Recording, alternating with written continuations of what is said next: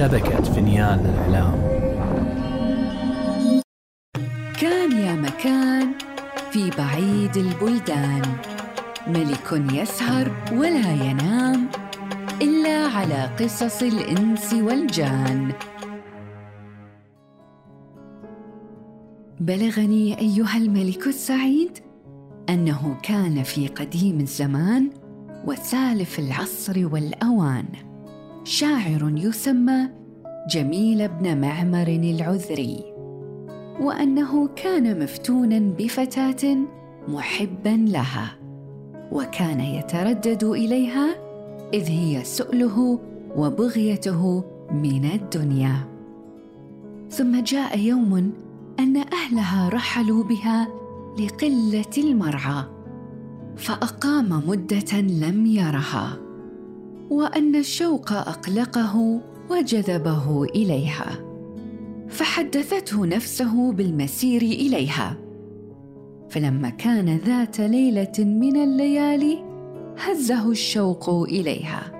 فقام وشد رحله على ناقته. وتعمم بعمامته ولبس أطماره وتقلد بسيفه واعتقل رمحه وركب الناقه وخرج طالبا لها.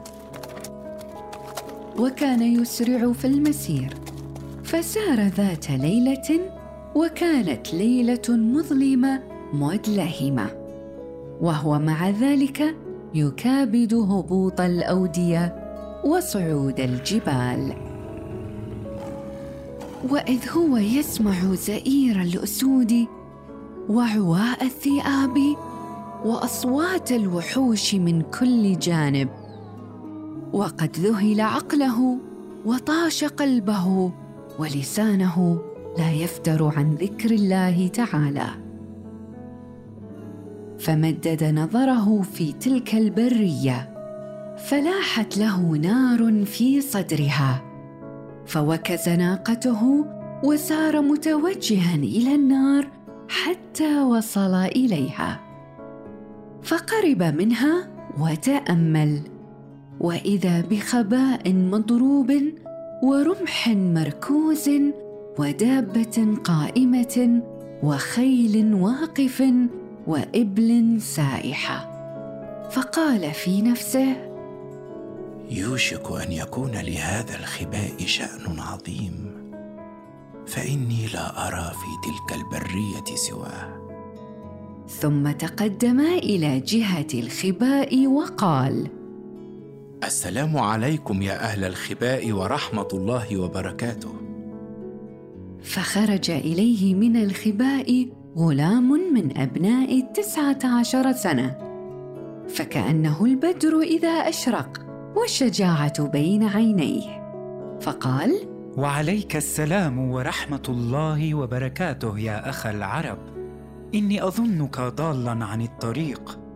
الأمر كذلك. أرشدني يرحمك الله. يا اخا العرب إن بلدنا هذه مسبعة وهذه الليلة مظلمة موحشة شديدة الظلمة والبرد ولا آمن عليك من الوحوش أن تفترسك. فانزل عندي على الرحب والسعة. فإذا كان الغد أرشدتك إلى الطريق. فشكره جميل ونزل عن ناقته وعلقها بفضل زمامها. وإذا بالشاب قد عمد إلى شاة فذبحها وإلى نار فأضرمها وأججها.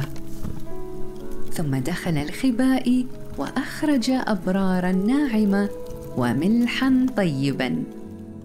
وأقبل يقطع من ذلك اللحم قطعا ويشويها على النار ويعطي جميلا منها. ثم إن الغلام بدأ يتنهد ساعة ويبكي أخرى. ثم شهق شهقه عظيمة وبكى بكاء شديدا. فعلم جميل عند ذلك أن الغلام عاشق ولهان ولا يعرف الهوى إلا من ذاق طعم الهوى. هل أسأل؟ فقال في نفسه هل أسأله؟ لا لا لا لا. كيف أتهجم عليه بالسؤال وأنا في منزله؟ فراعى نفسه وأكل من ذلك اللحم كفايته. فلما فرغا من الأكل غسلا يديهما. وحدثا ساعة. ثم قام الشاب ودخل الخباء وفصل بينه وبين جميل بفاصل من الديباج الأحمر. وقال ادخل يا وجه العرب وخذ مضجعك. فقد لحقك في هذه الليلة تعب وفي سفرتك هذه نصب مفرط.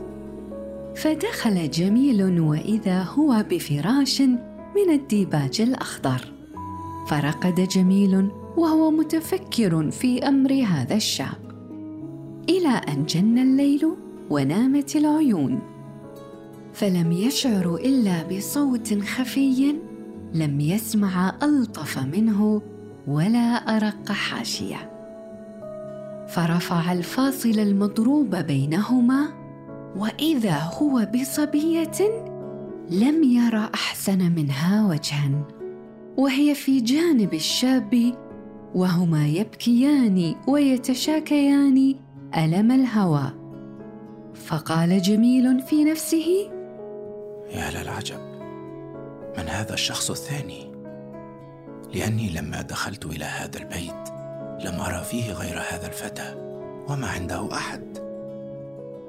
لا شك أن هذه البنت من بنات الجن تهوى هذا الغلام. وقد تفرد بها في هذا المكان وتفردت به.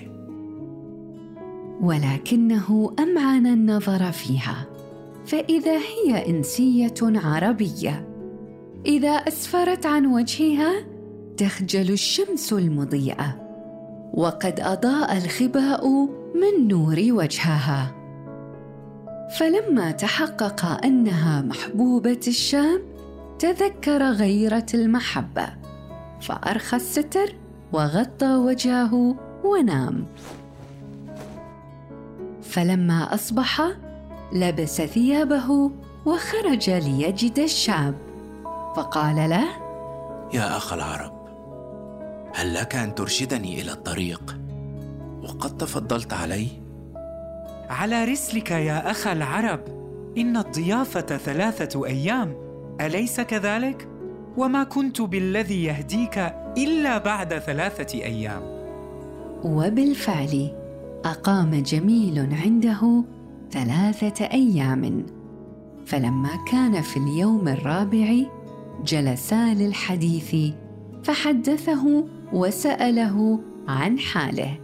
فقال يا صديقي الجديد ما حملك على ما أراه منك من الانفراد في هذه البرية؟ وكيف تركت نعمتك ونعمة آبائك؟ وانفردت بنفسك في هذا المكان.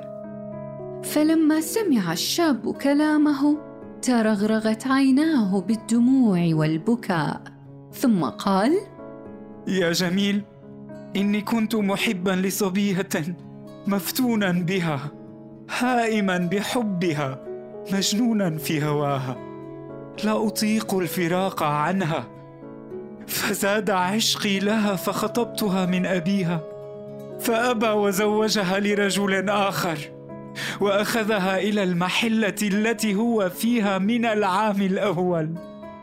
فلما بعدت عني واحتجبت عن النظر إليها حملتني لوعات الهوى وشدة الشوق والجوى على ترك أهلي ومفارقة عشيرتي وجميع نعمتي.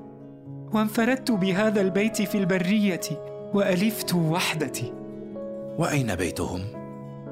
هي قريبة في ذروة هذا الجبل وهي كل ليلة عند نوم العيون وهدوء الليل تنسل من الحي سرا بحيث لا يشعر بها أحد. فأقضي منها بالحديث وطرا وتقضي هي كذلك. وها أنا مقيم على ذلك الحال. أتسلى بها ساعة من الليل ليقضي الله أمرا كان مفعولا أو يأتيني الأمر على رغم الحاسدين أو يحكم الله لي وهو خير الحاكمين. فلما أخبره الغلام غمه أمره وصار من ذلك حيران لما أصابه من الغيرة فقال له يا صديقي هل أدلك على حيلة أشير بها عليك؟ وفيها إن شاء الله عين الصلاح وسبيل الرشد والنجاح وبها يزيل الله عنك الذي تخشاه. قل لي يا أخ العرب. إذا كان الليل وجاءت حبيبتك فاطرحها على ناقتي فإنها سريعة الرواح.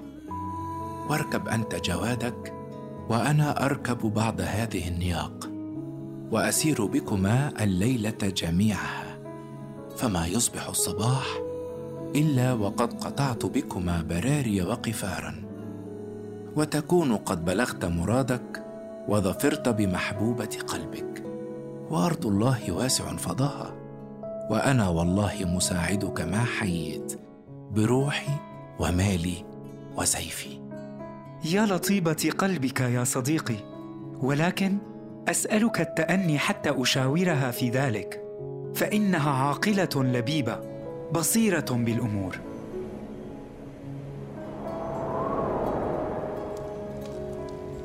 فلما جن الليل وحان وقت مجيئها والشاب ينتظرها في الوقت المعلوم أبطأت عن عادتها. فرأى جميل الفتى خرج من باب الخباء وفتح فاه وجلس يتنسم هبوب الريح الذي يهب من نحوها. ثم دخل الخباء وقعد ساعة زمانية وهو قلق. ثم قال يا أخ العرب إن لحبيبتي في هذه الليلة نبأ وقد حدث لها أو عاقها عني عائق. كن مكانك حتى آتيك بالخبر. ثم أخذ سيفه وغاب ساعة من الليل. ثم أقبل وعلى يده شيء يحمله. ثم صاح على جميل. جميل أسرع يا صديقي. فأسرع إليه جميل فقال الشاب. قد فوجئت في محبوبتي هذه الليلة لأنها قد توجهت إلينا. فتعرض لها في طريقها أسد فافترسها ولم يبق منها إلا ما ترى. ثم طرح ما كان على يده. فإذا هو مشاش الصبية وما بقي من عظامها. ثم بكى بكاء شديدا. ورمى القوس من يده وأخذ كيسا على يده. ثم قال لا تبرح إلى أن آتيك إن شاء الله تعالى. ثم سار فغاب عن جميل ساعة ولم يدر جميل ما العمل إلى أن سمع زئير أسد في الأفق.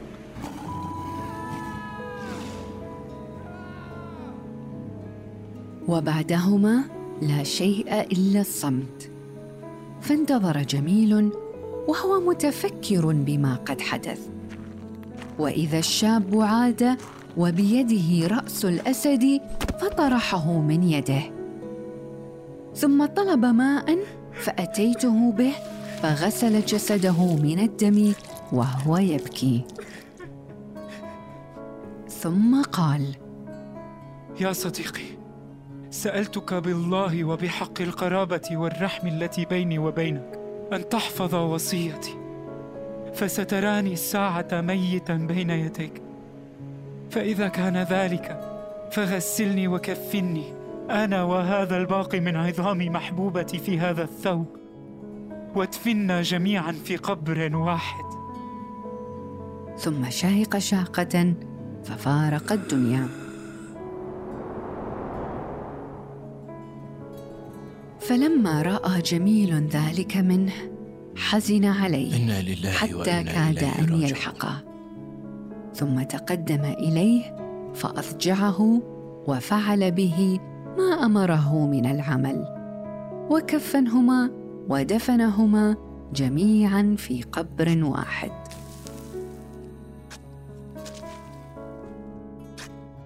إنا لله وإنا إليه راجعون. وأقام عند قبرهما ثلاثة أيام. وهذا ما كان من حديثهما. وأما جميل فبعد تجربته مع الغلام عزم على أن لا يدع شيئا يمنعه عن محبوبته. وذهب إليها وتزوجها وأقاموا أيامهما مع بعض. وهذا آخر ما انتهى إلينا من حديث جميل بن معمر العذري على التمام. والله أعلم.